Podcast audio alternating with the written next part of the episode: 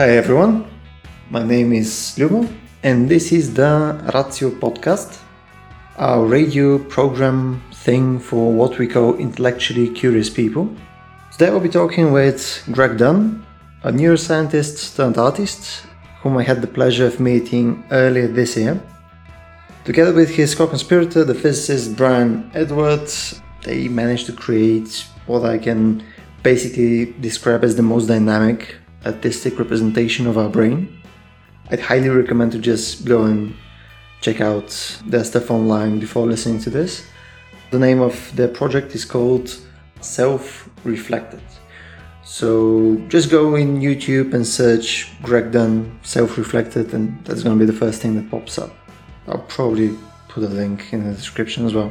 So beyond his um, sciencey and artistic endeavors, apparently Greg is also a fantastic speaker.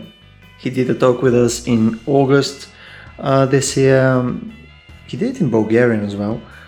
I suppose here I have to mention he kind of visits Bulgaria with his Bulgarian wife uh, in the past few years, and he did manage to master some pretty, pretty good Bulgarian. Thankfully, we decided to keep this podcast in English. Most of the stuff we're talking about would have been a bit weird otherwise, probably mainly for me. So yeah, except maybe the psychedelic part, I guess.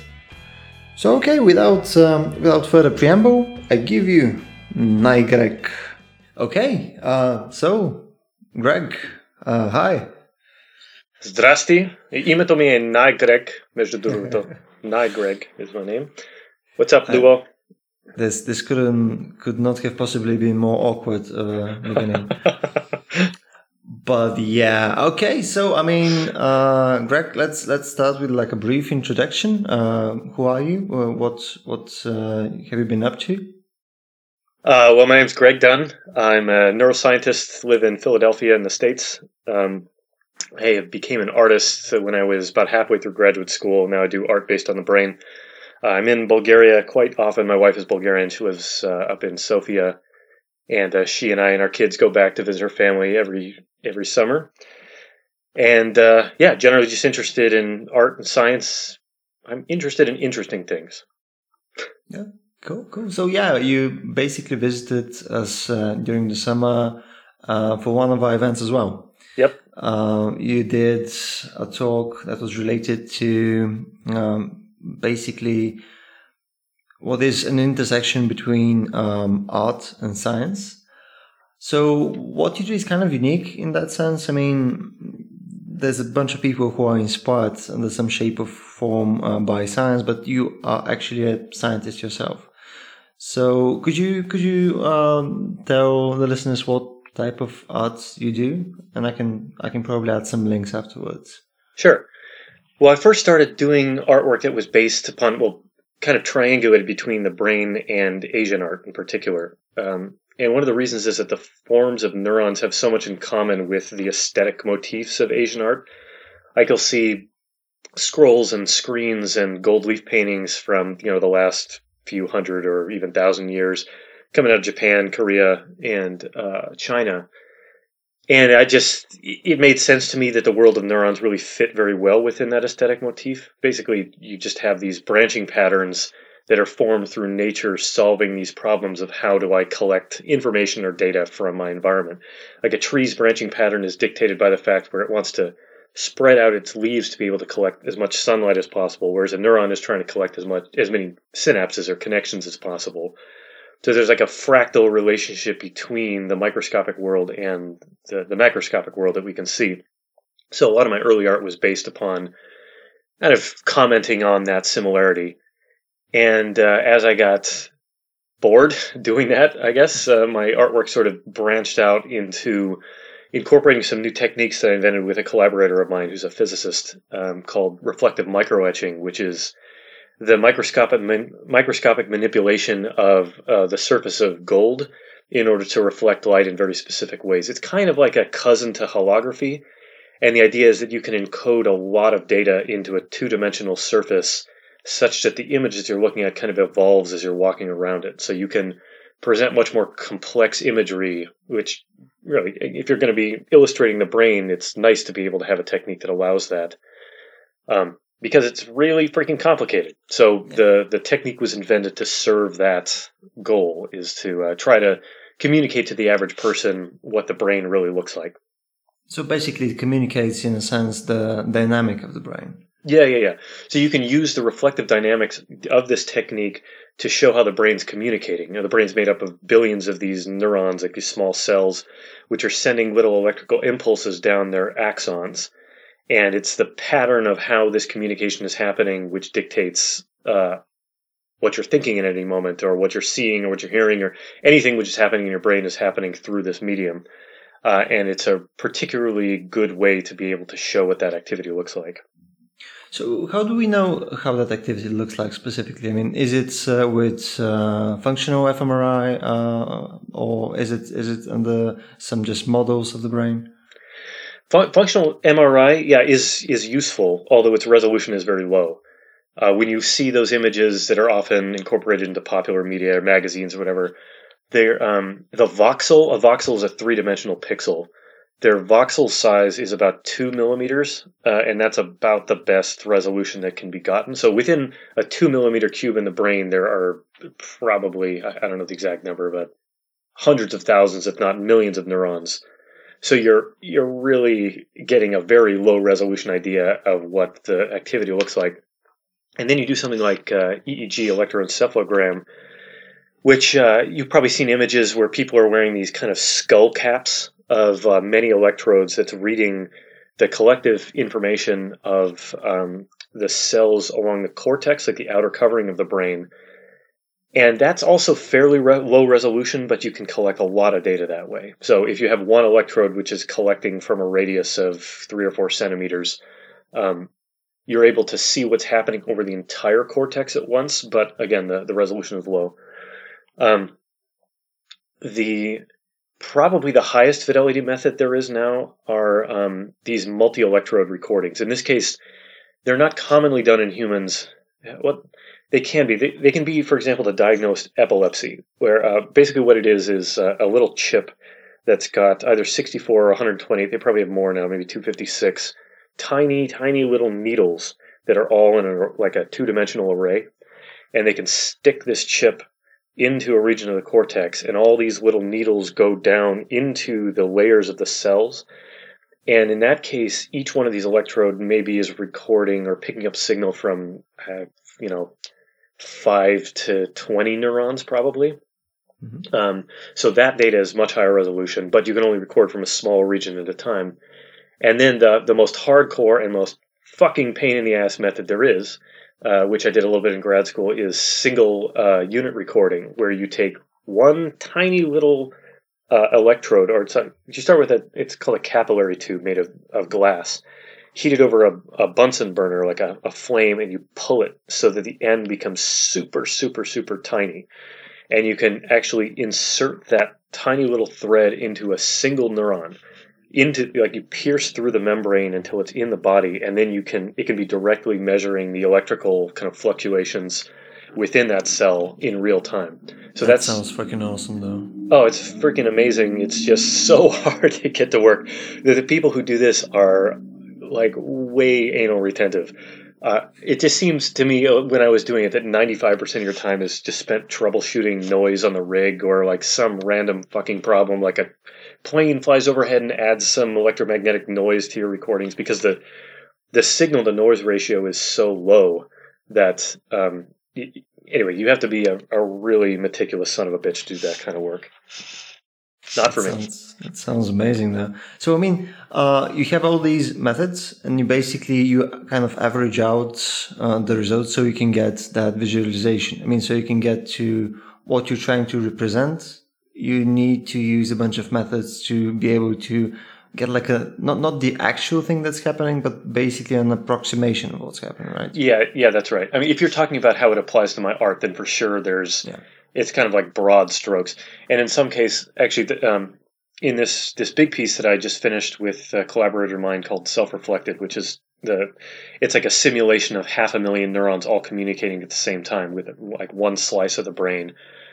Um, for something that large and ambitious to try to to try to collate data that's actually been collected by neuroscientists would be, it's just impossible. Like, there's no data that actually exists for it. And to try to incorporate into it would have been such a monumental pain in the ass that at some point you kind of are inspired by what the recordings look like. And then we built a mathematical model to help us try to simulate what it would look like over that much brain. Because, you know, as you can imagine, if you've got mice, you can stick electrodes in their brains all the time. You know, people do it with cats, people do it with monkeys, uh, and that's relatively uncontroversial. I mean, people working with primates is, you know, people are making noise about it, of course, but with humans, the only opportunity that you get to do that is when you're doing like open skull brain surgery on somebody and you're inserting an electrode down into a deep brain region, for example, to try to diagnose where a seizure is happening,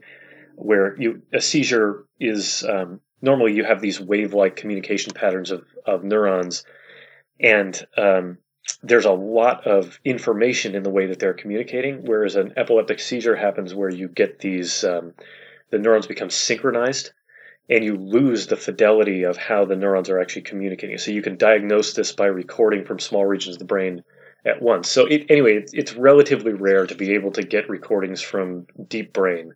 So if you're going to try to show what the neurons look like in deep brain through a piece of art, for example, there's some degree of kind of hand waviness that you need to employ uh, in order to get that uh, reasonably accurate. Mm-hmm, mm-hmm. And by the way, um, Self-Reflected, the the thing that you did with your your collaborator, it was really fucking amazing. It was. Thanks, dude. It was absolutely beautiful. Uh, I will have a link uh, with this podcast, so everybody should definitely check it out. So anyway, um, you you basically went on a path that um, I'm kind of interested in, in uh, specifically what the brain looks like uh, when it's when it malfunctions in some shape or form. So uh, when you say uh, like a stroke or some form of uh, paralysis. Um, what it is? Is it distinctive how it's um, how how the brain um, starts working after some severe type of injury? So, for example, uh, when there's a stroke, what what's the difference from a normal brain? Well, there's there's multiple things happening. Um, there, one thing is just the brain under stress. If there is some kind of a stressful event, for example, there's inflammation happening, which is one way in, our, in which our immune system is reacting to there being a problem. Um, then you get all sorts of proteins which are being upregulated. The neurons are going to communicate a little bit differently. So that's one aspect of it. Uh, and with a stroke, of course, you also have the acute effect, which means that you have, let's say, an artery has been blocked, um, which is feeding your frontal lobes. Uh, that means that your brain in the specific region, and, you know, doctors have this mapped out really well about which arteries are feeding which regions of your brain. So if you pinch off the blood flow to a specific region, then those neurons are going to start to die. And it was interesting. I was talking to a, a, a doctor buddy of mine. He's a neurologist um, who was saying that it's estimated that one hundred thousand neurons on average per minute die after a stroke. And so the the take-home message is, if you suspect somebody is having a stroke, drop everything and take them to the fucking hospital now. Because with every passing minute, they're losing functionality. And you're, you're losing functionality in the neurons which are not receiving nutrients, basically. So you're actually killing those neurons. The neurons are not going to grow back either. Um, you're you're... In rehabilitation for stroke, um, sometimes you're able to kind of train your brain to get around the problem, because oftentimes the brain has kind of redundant mechanisms uh, for some of the tasks that it does. So rehabilitation can help, but um, you're going to suffer the acute effects of dead neurons, and it's going to depend on exactly where you've had that blockage in the artery. Um, so you'll be dealing with kind of a global neural effect of the fact that the brain as a whole was injured, and then you're going to be dealing with the fact that a specific part of it was injured. And it was kind of interesting because I, I only learned this for the first time recently, which is that um, in concussions or traumatic brain injury, you know, somebody hits you in the head with a sledgehammer. That's too extreme an example. Like somebody that, punches that you in the face. That happens often, yeah. Yeah, right. I mean, uh, you, it's not so much what happens. It, there, in English, they use the term punch drunk, like after you're in a boxing match. It's not so much that the brain has been injured in the place which you've been hit, as much as it is that the brain has been rattled around in the skull and it's been stretched. And all of the axons the, that are con, like connecting different parts of the brain have been stretched to the point that some of them start to leak. So you get this massive effect over the entire brain that requires, you know, weeks or months to repair, or sometimes it can't be can't be repaired at all, but you have an increased susceptibility to injury later on in life. Um, so those are those are two examples of of like uh, you know, acute injuries. But there are so, with such a complicated system, you can imagine that the brain has many, many, many ways that can go wrong. Quite frankly, I'm amazed that it doesn't go wrong more often than it does. Um, yeah, I suppose. Yeah. So uh, it's kind of related to this. We, we've had a question um, after your event that was basically, how does the brain look when it's dying? And I mean, how long does it take for the brain to die? So if you're saying that uh, when, when you're having a stroke, basically you're losing like, um, what was it, like one hundred thousand axons per uh, per minute. So is it is it similar when, when the body is dying? Is the brain just slowly shutting down after most of the body has shut down? Um, you know, I, I can't comment super intelligently on this because I don't really know a lot about how, for example, a, a neurologist would classify somebody as being brain dead, which is kind of the official moment at which they say that somebody has died, rather than their heart stopping or something like this. Um, But when it comes to a stroke, um, it's really de- it's very dependent on where you've had the stroke. Like if you had it, for example, or if you're starting to get brain death happening for any reason, for example, there's no oxygen coming to the brain. If you're having it in the brainstem, which are the parts of your brain that are controlling breathing, you're fucked. Like it's that if it hits that region first, there's really not a whole lot that can be done. In fact, that's the way that uh, that most people with A L S pass away is is that you have a, a degeneration of the motor neurons that starts in the spinal cord, so you become paralyzed, uh, and then the degeneration moves upwards until it hits your lower brainstem, uh, where you die basically from not being able to breathe. It's just just horrible. That's disgusting. Yeah. Um. So the Yeah, so with the brain, you know, it's so dependent upon exactly where you have the lesion that's called the the um, part which is hurting it, and um, it, it, there's a really interesting technique. I hope that uh, I get to try this one day. Uh, it's called transmagnetic stimulation, where that you put a, it's a little wand you can put on your skull, and it it sends these kind of disruptive electromagnetic signals through your skull and, and into your brain, and you can disrupt different parts of your brain selectively. So if you find a region near your temporal lobe, near where like your temple is, you can all of a sudden not understand verbs, you know, and then you move a little bit further to the back of the brain and all of a sudden you can't see a certain color or motion or something crazy like this, which I think is a really good illustration of just how compartmentalized your brain is, that for sure not all of it is required for uh, to live. In fact, I, I this just blew my fucking mind. I was at this meeting the other day. I was talking to a neurosurgeon, and he was flipping through his phone. And normally you see pictures of like somebody's family or whatever, you know, in their picture feed. And in his, it was just like horrifying pictures of brain surgeries, just like blood and guts in every single one of these things. And he showed me this one where um, they had removed a tumor from the frontal lobe that was big as an apple. They just wow. they and there was a cavity that size in this person's brain. As they put the skull back on, sewed them up, and, you know, put them back together. And uh, they're like, yeah, I mean, this, the patient was mostly fine at the end of that. And you're just like, what? How could that possibly be? Um, I mean, you lose executive function. That's like the, the evolutionarily most recent portion of the brain where you're doing decision-making and planning and things like that. So oftentimes when people lose frontal cortex, they become more impulsive and they kind of become an asshole. It's it's the thing that differentiates us from, from other primates mostly, but it's largely an expendable region of the brain where, as I mentioned, you know, midbrain or brainstem are, is you can't lose that stuff. I wonder if uh, if only losing a portion of your like uh, prefrontal cortex makes you an asshole. I guess I, I've lost most of mine.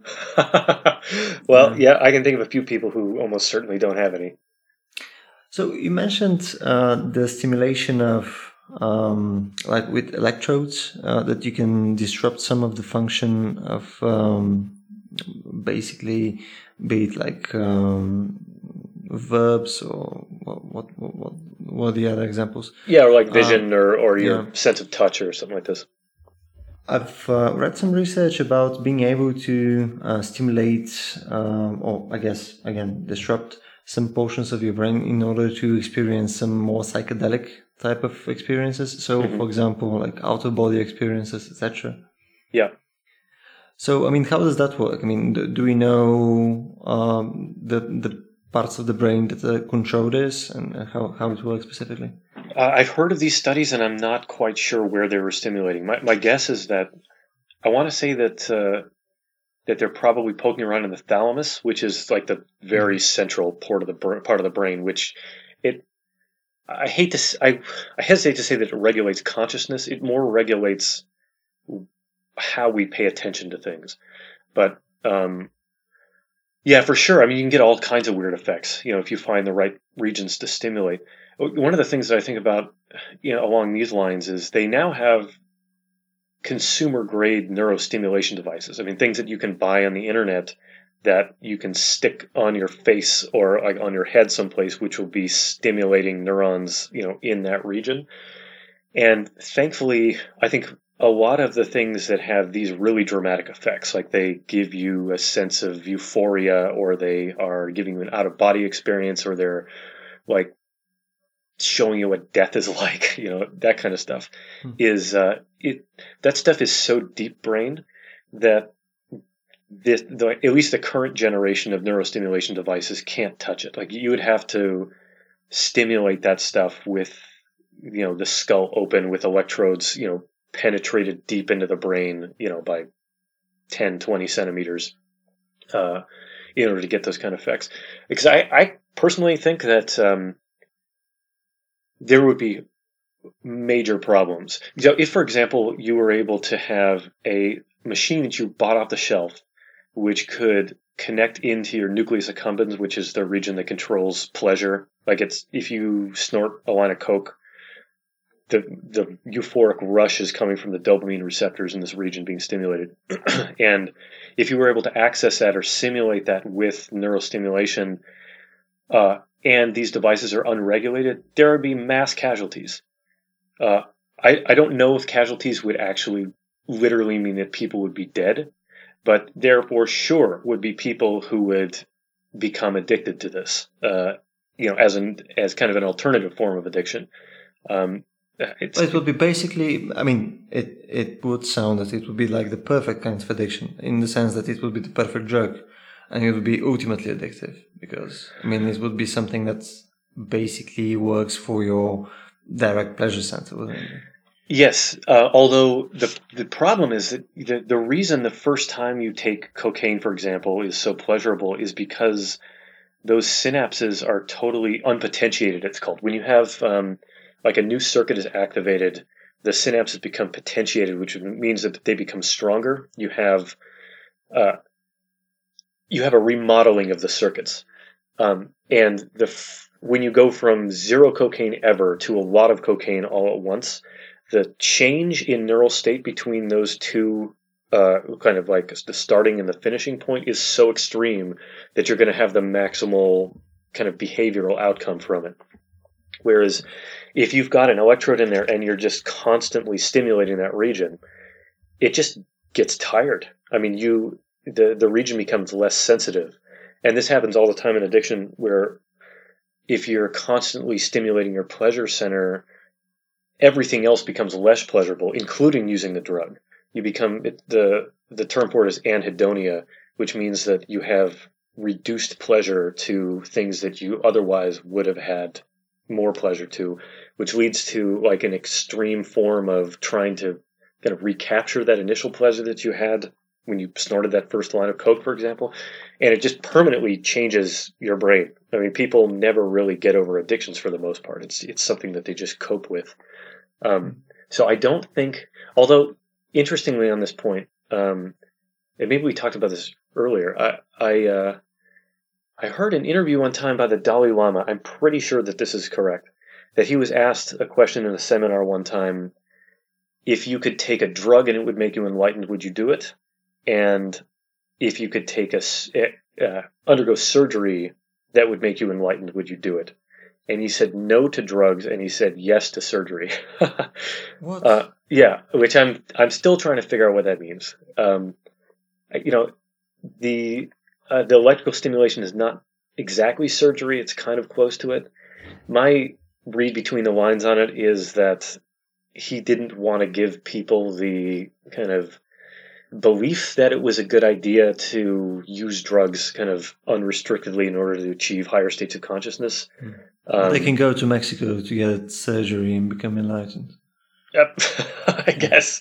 I mean, if you're going to, you know, permanently change your brain in a way that would do that, yeah, I, I, you know, maybe in our lifetimes we'll we'll see something like that. I mean, that would be fucking crazy. It's hard for me to imagine that there would be even a surgery, though, that would so permanently change your state. Even though I have heard, for example, of um, there was a woman, in fact, it's probably several people who were infected with syphilis, you know, the uh, sexually transmitted disease, and the um, uh, the I think it's a bacteria infects certain parts of your brain as well. And this one woman had some combination of infection that killed off part of her brain that made her feel like shit. And so she just felt great all the time. And she went to her doctor, the surgeon, and she was explaining how she felt. And uh, the doctor was like, well, you know, maybe we won't do anything about this. And she's like, no, like, I don't want you to do anything about this. Like, I'm more than happy to live with this, like, fucking vermin in my mind, uh, as long as it's making me feel great. Wow. That's specific. Yeah. Yeah. I don't know, I'm, I'm still a bit hung up on the fact that we won't be snorting coke with the Dalai Lama anytime soon. I mean, I was really looking forward to that. Well, yeah, maybe that, maybe that's a secret teaching somewhere. Yes, that's that's like, like a secret book. Yeah. So, I mean, have you have you actually done any uh, any type of, uh, let's say, mind-altering drugs or any psychedelic drugs? Yes. Would you say it gives you some perspective on on your work or your art? Uh, absolutely. I mean, it gives perspective on on literally everything. I one of the things I wanted to start with on this topic too is that to classify it, it pisses me off that the word drugs casts such a huge umbrella over so many substances which do so many different things. I mean, when you say the word drugs, people have such a specific idea of what you're talking about, but the effects that, for example, cocaine and psilocybin, the active ingredient in psychedelic mushrooms, have is just completely different. Um, these substances should be treated as independent entities, not as one gigantic kind of... Um, psychedelics, for the most part, do not ruin people's lives, they improve them. And a lot of the data that's coming out of studies in Europe, and particularly from Johns Hopkins University in the States, uh, is corroborating this fact. But um, the general mechanism from how they work is that they mimic neurotransmitters. Um, psilocybin looks like the shape of serotonin, which is a molecule in your brain that, you know, it has a variety of functions. But um, the basic idea of what ha- what's happening when you take these um, external neurotransmitter mimics is that you're flooding your brain with this indiscriminately. So normally you would only be secreting serotonin in the synapse, which is the connection between two neurons, under very specific circumstances. Um, you know, you you have a thought or you have a memory of, I don't know, a time when you I were going down a water slide and it was really fun. Like, you have that memory, you have some sequence of circuits that are made, and you have the memory. Whereas in the case when you're indiscriminately flooding the brain with these neurotransmitters, all sorts of shit is happening that wouldn't normally be happening. You're you're creating connections between different regions of your brain, which there is a physical connection between, but which is not typically used, which is one of the reasons that you get these crazy different perspectives on things, um, and is one of the reasons that some of um, there was a uh, oh, the general point of what I want to say is that there are many great inventions which have been come uh, come to under the influence of psychedelic substances, and including one, I mean, standard ultra important uh, technique in, in biology.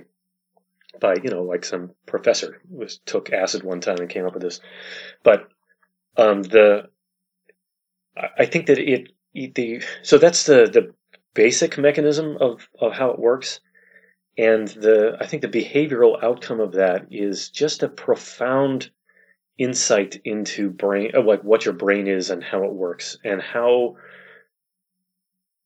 you realize how um, programmed you are. You realize how your thoughts follow these typical, like whenever you have a thought or whenever you do a behavior, you continue to strengthen this circuit in your brain. And the more that you use it, the more you develop the habit and the more your brain wants to kind of sink into that habit and activate that circuit. And a, a psychedelic is breaking that tendency. It's giving you like a fresh start. It's like resetting your brain in a way. I personally think that it's it's definitely not for everybody, and I would never recommend it just to anybody. But for certain people and in certain circumstances, I think that it can be a, I mean, truly medicine. You know, it. I, I used to react when people would call it that with kind of skepticism or like, ah, I don't know about that. These studies coming out are fucking profound. Like giving it to, to patients that have terminal cancer Um, who there's something like eighty, eighty-five percent of them after taking psilocybin report a, uh, like an increased ease with the idea that they're going to die, like reducing their fear of death. I mean, something so existential, you know, what, what other substance could you think of to give to somebody that would even touch that? It's, it's, uh, it's pretty interesting. Yeah. That's one instance, you know, how it, um, what its uh, role in learning is. You know, there's a lot of uh, people, th- the most famous example is uh, there's a lot of programmers in Silicon Valley who are doing microdosing, which means that you take mm-hmm. very small uh, doses of these drugs, such that you don't even really feel it, but that you have this background of increased connectivity happening in your brain as you're working so that it helps to stimulate creativity, you know, a little bit. Okay. Basically, people trying to use it like coffee instead of trying to use it to exit the universe, uh, which yeah. is what the uh, maximal dose will do to you. That specifically was uh, with uh, L S D, right? In Silicon Valley? Uh, I've seen, yeah, I've seen L S D. I'm sure there are people doing it with psilocybin. I don't know about mescaline. It seems mm-hmm. like more difficult to obtain for the average person, but probably mm-hmm. it would work with that as well. Yeah, that was a really interesting um Uh, write-up by, I think, The Economist, so eighteen forty-three, the, mm-hmm. the like uh, creative magazine about microdosing. Uh, it was basically like for creatives and even like programmers and stuff. It was really interesting. Uh, was it, um, okay, I'm probably going to butcher it, but I think the what you mentioned is that the brain basically lights up uh much more when uh, when under some form of uh, psychedelic, uh, like something like L S D. So why? Uh, how does that happen? I mean, why why does the brain react in that way? Well, um, imagine that you have. How do I describe this? Uh, I'm trying to think of a good analogy here. Um. Normally, okay, remember the old switchboards, like how telephones used to work? Yeah, you know, you would call an operator and you would say, can you connect me to, I don't know, this person who lives at this address? Mm-hmm. And they'd say, yes, one moment, please. And then they would plug in the cable into the right hole to get to make the connection. Mm-hmm. Um, normally, that's how the brain's working. Like, you are the neuron. You're telling... You're like sending a signal to the person who is then going to make a very specific connection. Uh, and then that signal gets trans- transmitted to a specific region. In the case of psychedelics, what's happening is that now the operator is just plugging in cables like all over the fucking place. so that the message that's normally coming from one spot is now getting spread out into other spots, and the messages from those spots is now getting spread out into other spots too, because you um, are artificially increasing the amount of this chemical, which is bringing the signals from different points to another point. Um, does that make sense? Yeah. Yeah. Yeah. So it's, um, it's uh, like a, it's kind of indiscriminate. Like it's, if you take a comp- like a stupid amount, it will just completely overwhelm, for the most part, what your standard circuits are, and you'll lose total connection with reality. Like, you don't even know who you are or what your name is or where you were born, or you don't even know what a person is. Like, that degree of disconnection from reality. But with smaller doses than that, you still have the the, the typical signals of your normal patterns of thinking, which are being overlaid onto this other universe of like random connections that are happening um, as a result of flooding your brain with uh, with the psilocybin or L S D or, or mescaline or whatever it is. So I mean, I've, I've I've known a few people. I mean, I still know them. They didn't die in the meantime. Uh, that actually went the I mean the whole length. Uh, they went for the losing yourself type of thing. Mm-hmm. Uh, So, I mean, most of the experiences just sounds horrible. I mean, it sounds, it sounds dangerous. I don't know if it is dangerous, but it sounds like, um, like something that would, would last a lifetime.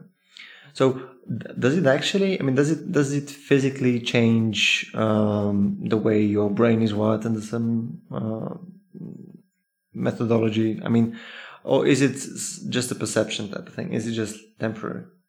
There is zero doubt that it is changing the shit out of your brain. Those memories are so powerful because it's such a crazy emotional experience. And the um, the limbic system, which is part of your brain, which um, it's like emotions. You know, it, it's how uh, it's how we feel things and how we encode memories and things like that. When your emotions are involved in a memory, you encode that memory much more strongly than you would if there's no emotions involved. Mm-hmm. So when you have an experience where you don't, it's fucking terrifying. Like it, it's, and I think that that's part of the necessary aspect of it. I think that being willing to let go and completely lose control is, first of all, it makes the trip more manageable, particularly at the higher doses when you're not fighting it all the time. And a lot of people want to fight it. It's a, it's a, an instinct. You know, you don't want to lose yourself in what you are. Um, but allowing yourself to let go, I think ultimately is the better solution. And the kind of fear that you experience, I think, well, first of all, I think it becomes lessened when you allow yourself to experience it directly, but also that just the extremity of the experience encodes the memory of the event very, very strongly in your mind. You, you don't, when you think of what it was like, you can't remember it because it's not, it's not a memory like I went to the store and I bought bread. It's like a state of consciousness. It's the, the modality by which your brain was communicating with itself at the time, which is not really possible to encode in a memory necessarily. Um, but I, I think a flashback, and a, a flashback is basically P T S D, mm-hmm. um, a post-traumatic stress disorder. It's it's a reliving of an experience very strongly because it was so strongly encoded into your memory. Like it was such a relevant experience in your life. In the case of a fear memory, like you're in war or something like that, what your brain's trying to tell you is don't ever do this again. Like you don't ever want to be in a place where your buddies are getting blown up next to you ever again. And so it, it encodes that memory extremely powerfully into your brain so that you relive it. And some people will encode that memory much more strongly than others. And, and the case I think is true with L S D or psilocybin too, is your, your likelihood to have, have a flashback is um, dependent upon uh, like who you are as a person. But um, to get back to your to your previous point, like, is it safe? Um, I think that it's it's recommended, particularly for the very high doses, that it's done in the presence of somebody who has been there before. In almost every case, people come out of it profoundly changed for the better. And in fact, um, even in one of these Johns Hopkins studies where they they gave people, I think it was five different doses of uh, psilocybin. One was basically nothing, and then it went up the scale until your, you know, ego death, like the highest amount that you can take. Um, and a large percentage, I forget what it was, like thirty to forty percent of participants said that the highest dose was one of the worst experiences of their life, hmm. and that they would never do it again. And then when they were asked about it like a year later, that almost all of them said that it was one of the most positive experiences of their life. That the, the implication of that is that the fear and the, um, the, I guess, just taking a really raw look at yourself in that state um, ultimately ends up being incredibly healing. Like, I used to describe psychedelics as being the only gift that God and Satan could agree on to give to humanity. Because it's it's so, you feel euphoria and terror so strongly at the same time that the the duality just annihilates itself. Like, you you at some point are just beyond our normal hu- human existence of opposites. So you would say that this, for example, would be something of an alternative to um I suppose some forms of prescription medicine that deals with, uh, I don't know, uh, like antidepressants or... Fuck yeah, dude. Absolutely. Painkillers. Yep. Hmm. Absolutely. That's interesting. Yeah. I mean, when you think of, for example, opioids uh, and mm-hmm. the kind of havoc that they wreak, oh God, the, the States is just devastated right now with the opiate epidemic. You know, people get prescribed mm-hmm. pills Uh, for having their wisdom teeth out, or, you know, some kind of dental surgery, or or any operation whatsoever, really. Mm-hmm. And people get hooked on them, and, you know, they look for something harder and harder, and pretty soon they're addicted to heroin, and then they overdose. I mean, it's happened to two people that I know, you know, within my immediate radius within the last two years, uh, and uh, thousands and thousands of people wow. are dying from this. Uh, in comparison, you know, there's a lot fewer people using psychedelics, and I, quite frankly, I don't know how useful it will be for pain, but I have uh, some thoughts on that in a second. But I think that in general, like, their physical toxicity is way, way, way less. It's like not even in the same universe of physical toxicity as our opiates, for example, or benzodiazepines, which are prescribed for anxiety. Um, they're uh, the they can induce psychosis in people who are predisposed to it. Um, and that's one of the reasons that I'm really cautious about recommending it to anybody, and why I think they're, that they're really best handled in a clinical setting, or in a, you know, well-controlled setting, is that, um, yeah, some people will just go off the deep end and not come back. And there are stories of them. They're, they're relatively infrequent, but it does happen. And I think that that's probably their greatest risk. So uh, is the, do you think that's measurable? I mean, do you think you can actually devise a test to figure out if you're that guy that's going to be fucked up for life? Probably. Yeah. I mean, schizophrenia, there are other forms of, of kind of psychotic disorders or thought disorders, and they're caused by a variety of different things. But um, there are genetic markers that predispose you towards it. I, I know that there are people who are trying to work on methods to diagnose the likelihood that you'll develop schizophrenia, for example, later in life. And typically in, in men, at least, I think it starts to become apparent in the early twenties. Um, but so in that sense, if it hasn't yet reared its ugly head, like if somebody's, you know, an eighteen year old kid is predisposed to it, that they might not know it. Like they, it may not be possible, at least behaviorally or through therapy, to recognize that they have a latent thought disorder. And then, you know, they experiment with acid when they're eighteen, and it it cross it like it it makes them cross that threshold.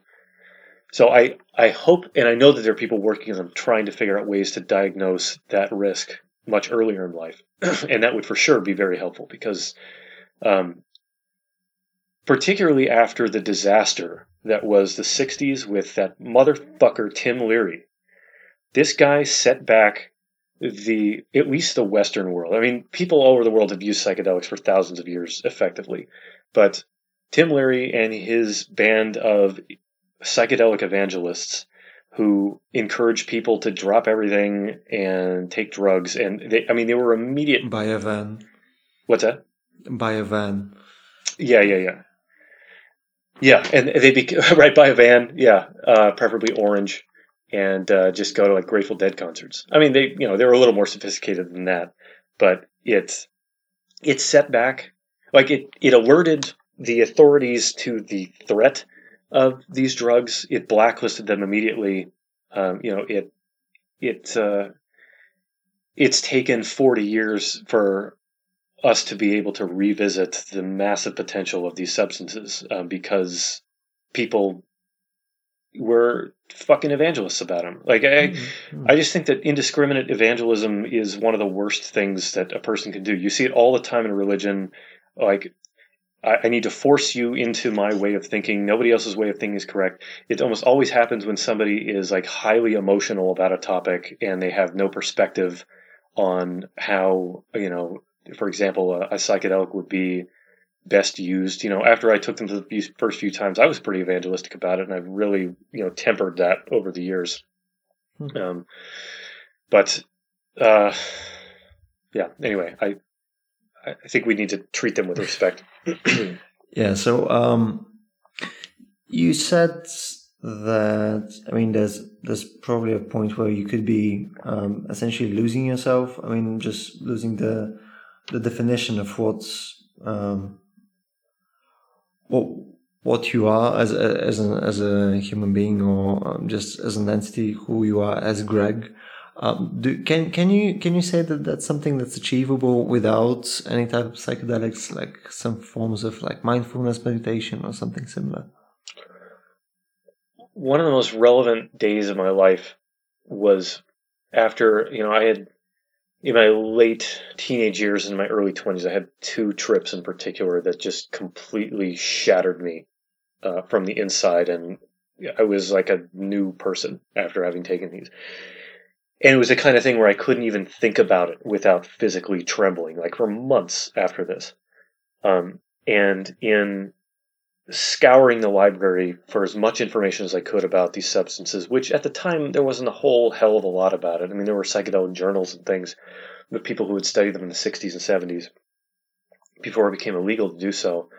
Um, I started to branch out and read, you know, spirituality, like mostly Eastern philosophy, like Buddhism, Hinduism, any kind of mindfulness um, technique practice, and was just amazed to read that the descriptions of higher states of consciousness described by yogis who have spent, you know, like a, an amount of time meditating that's so difficult to wrap your head around that the average person, I think, just has no ability to, to relate how profoundly your mind can transform with that degree of practice. I have people who have sat in a cave for thirty, forty, fifty thousand hours of their life. I mean, I'm talking like twelve, fourteen, eighteen hours a day for years and years and years at a time, um, training their minds, that the way that they describe their state of mind sounds very similar to what that state of egolessness feels like uh, with a psychedelic, although I'm certain that what they experience is way, way, way less chaotic than what uh, it feels like on a psychedelic. It's like you get... You get a little glimpse of it through the crazy chaos and noise of the experience. Um, whereas I think with the with the more deliberate kind of slow approach that, that you can reach that. I mean, I'm sure that there are differences, but the broad strokes seem pretty common to me. So basically you'd say that Psychedelic, psychedelic drugs are like gateway drugs to meditation. Oh, tons of people uh, go down that path um, after having taken them because it's it shows you directly. It's so hard to read, you know, if you are not introduced to this world at all and you read about, you know, a meditator talking about the annihilation of duality or by concentrating on the koan. Like if a tree falls in the woods and it doesn't make a sound, uh, and nobody's there to see it or hear it, doesn't make a sound. Um, that you you ponder this for a long period of time, and you induce your state, your uh, mind into a state of uh, like loss of duality. Uh, it's it just it sounds like total horseshit to the average person, like who you know wouldn't have had any experience like that in their lives, has never even thought about the possibility that your mind can be trained as your muscles can be trained, for example. Um, but you don't need to believe anything. You don't need to practice anything when you take a psychedelic. It brings you to that state and shows it to you in a way more direct way than it could have been, you know, done otherwise through just explanation. And for many people, having had that experience, then they will say, okay, clearly, like what I experienced on psychedelics, that euphoria is most definitely what everybody in the world wants. And this is what people who have, you know, walked this path for fifty years have said is a good way to get there. I'm just going to, you know, take the leap of faith and I'm going to practice what they say to practice. I'm going to see what happens. I'm going to do the experiment myself and see if I can get back to that state. Mm-hmm. So what, what would you say would be the value in uh, losing a sense of identity?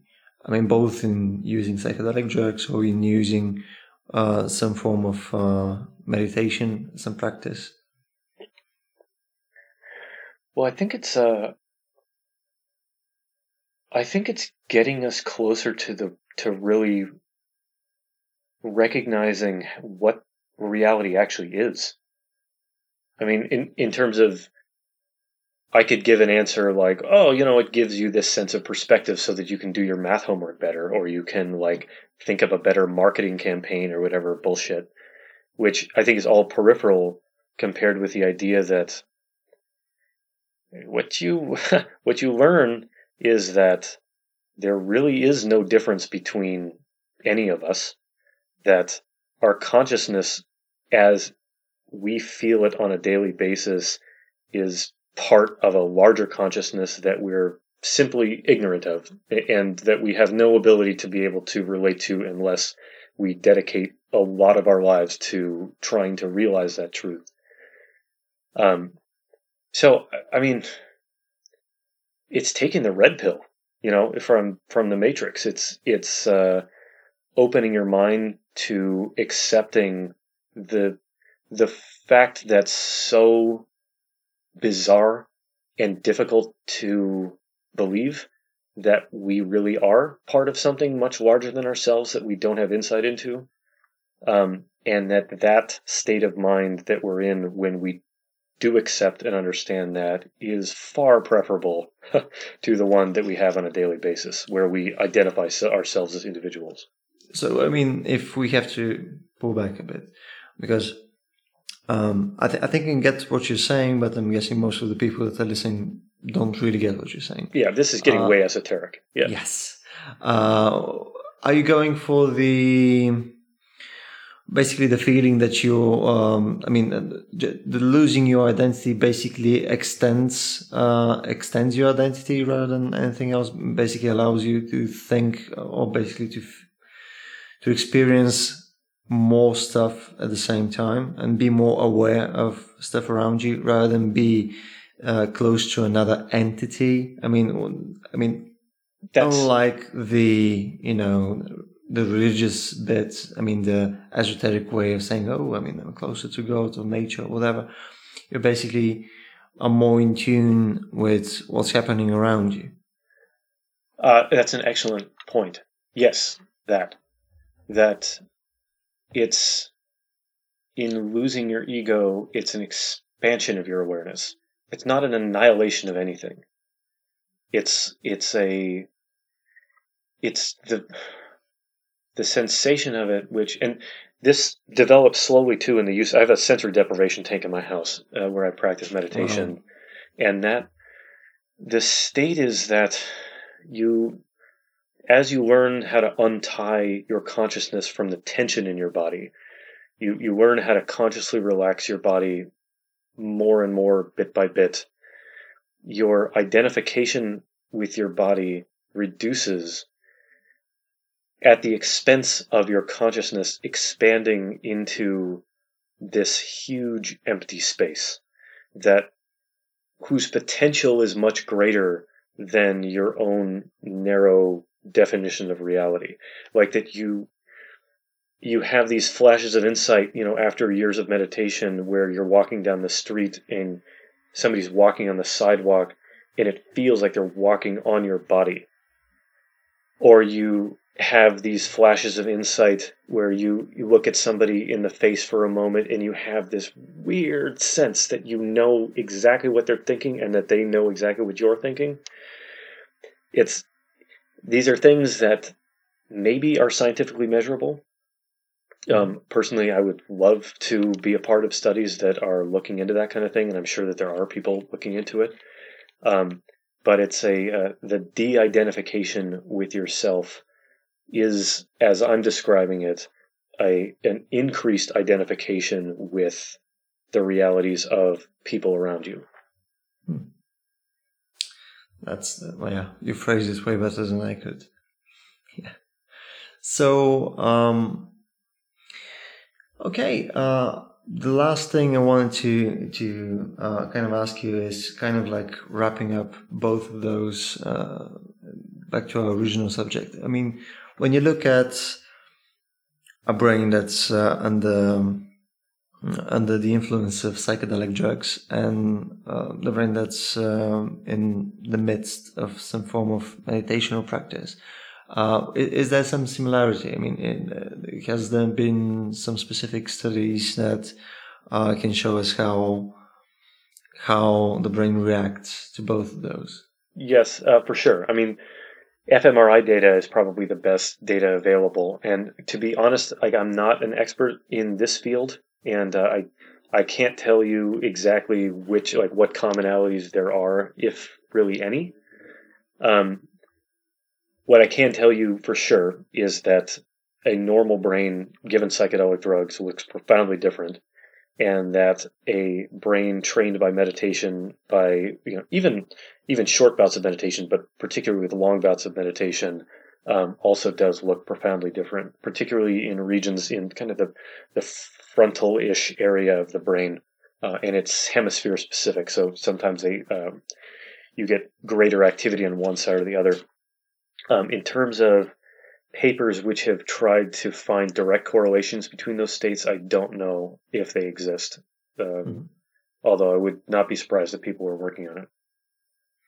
Okay, so if we um, have to, because it's, it's, I mean, I didn't really plan to go in the whole meditation bit, but would you would you say to somebody that hasn't tried uh, any form of meditation um, why it's worth at least a try, or if if it is worth a try? I'm I'm not sure what uh, your suggestion would be for people in general. Um, first of all, it's definitely worth a try. Second of all, almost every single person says, "Oh, I can't meditate. Like I sit down and meditate, and I try to focus on my breath, or I try to focus on the feeling of my butt on the ground, or whatever it is I'm going to use as my point of concentration." Like my mind just immediately flits off and I can't concentrate on anything and I get frustrated and I stop. It's like everybody does that. That that happens. Even the most advanced meditators started that way and are, you know, continue to work with that. Um, there's so much stuff happening in your brain. There's so much noise. I mean, if you just think about all of the sensory information that's coming into your brain that's being processed constantly, that you're never really, it's not part of your conscious awareness necessarily, but it's happening. So just think of your brain as like this static noise on a T V screen, and it's just going every which way, blah, blah, blah, blah, blah. Um, if you spend five seconds really just relaxing into a concentrated thought, really just feel your breath as with as much focus as you can for five seconds, and then you're done. And then maybe an hour later, another just five seconds. And just train going into that state of focus And then you extend it little by little until you can maintain ten seconds or fifteen or whatever it's going to be. And some days suck, you know, you're just no good. And other days are profoundly good. Uh, and it's hard to like get back to those states. But the, the most important thing is just to not get pissed. Like getting annoyed with yourself because you're not good at it is, it, it's just senseless. You know, you just have to accept the fact that you're starting from a place of your brain being noisy, and it's okay. Everybody's like that. But the benefits that you get when you do learn how to concentrate, um, first of all, you know, it makes you calmer and more thoughtful. Uh, it, it just makes you better at everything. Um, when you can use more of your brain on the task at hand, you will simply do it better. And in one small microcosm of my own life, when I meditate before I paint, uh, literally every single time I do that, I'm I have a better day. Uh, my work is better. So there's nothing like mystical. There's nothing magical. There's nothing like dogmatic or fucking religious about this. It's as simple an activity as picking up a barbell and curling it, and your muscle gets bigger when you do it, right? It's just a way of directing your brain in a way that is optimal. And for people who are skeptical about what the benefits of it are, I don't have anything other to to say to you than just do the fucking experiment. Like if you're going to be, you know, an atheist about this, or like if you are an atheist who believes that meditation is somehow uh, like wrapped up in this religious dogma and that is completely valueless, um, I would say shut your fucking mouth until you've done the experiment, or you've read a lot of reliable sources of people who have done the experiments and you have drawn your own informed conclusion about it. Be a be a scientist, you know, um, be agnostic about something until you really have, you know, investigated it. You know, this is one of those instances where I think a person needs to experiencing uh, experience these uh, the benefits of it for themselves. And um, I personally believe through my own experience that it is a very worthwhile uh, endeavor, and that almost everybody could benefit from it. Cool, cool. Well, um, we literally just passed one hour. I don't know when. Um, you um, you were really generous with your time. I know you have to go in a in a bit. Uh, so, is there anything else you'd like us to uh, you'd like us to cover? We kind of jumped a bunch of topics already. Uh yeah. Geez, we've been on a lot of places. Um, I think we, the Dalai Lama and the cocaine was basically the high point of our discussion. Yeah. Right. Yeah. Uh, yeah. I mean, I, well, maybe I'll leave with another kind of story along those lines that I think mm-hmm. encapsulates a lot of this really well. I was at a conference called the Mind and Life Institute, which is, it's mostly Buddhists meeting with psychologists and neuroscientists. And um, the Dalai Lama wasn't at this meeting, but he's been at other ones. And uh, they're having a dialogue about, it, the, the theme of this one was mapping the mind. Like, how do we categorize what the mind looks like? How do these different traditions approach that problem? And there was a Zen priest. Um, she had something like forty or fifty years of meditation experience and was up doing a question and answer session at the end of a meditation.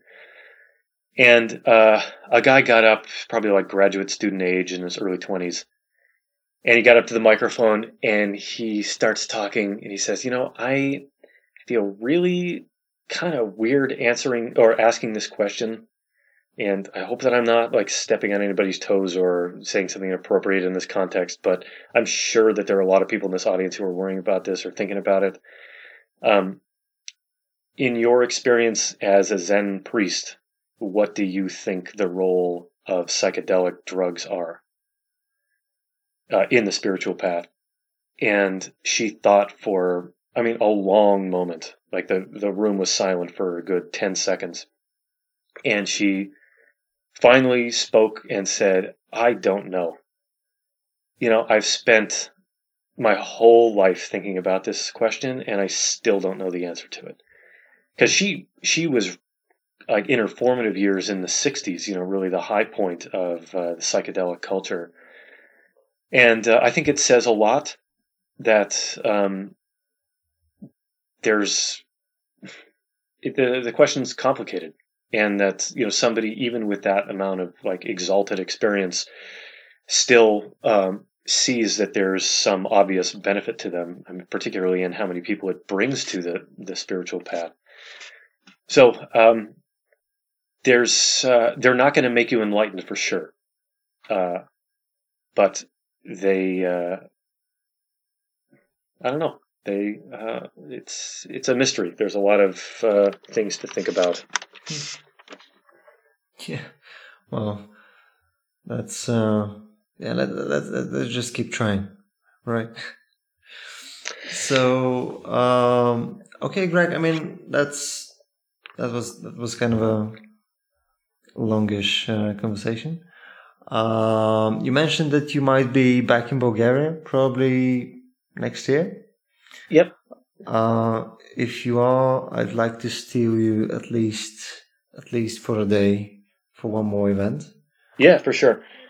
Yeah, I'm working on this series of paintings right now on um, like neurodegenerative disorders, neural injury, things like that, and trying to make artistic visualizations of what they are. Um, that can be your inspiration if you want to. Yeah, it might be an interesting thing to chat about. I mean, we talked a little bit about that earlier, and there's there's a lot to say on the topic. Yeah, cool, cool. Well, it was, again, a pleasure to talk to you. I mean, hopefully next time we'll be talking about rather than via Skype. So, yeah, looking forward. Добре, мерси, Пич, за твоето време също. И да, ще бъде в България през лятото и ще говорим там. Най-грек. Right. Okay, so we kind of went all over the place, I guess. Um, thank you, thank you all for listening. I think it was a fascinating conversation with Greg. He's a really interesting guy, as you might have noticed, I guess. If you're interested in meeting speakers like him in person, we have a few ways of doing that. One of that is just coming to one of our big events. Our next one is on the ninth of June this year. Tickets are already up. Or just come to any of our monthly events.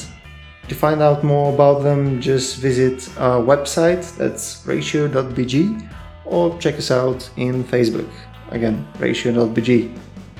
Thanks again, bye guys.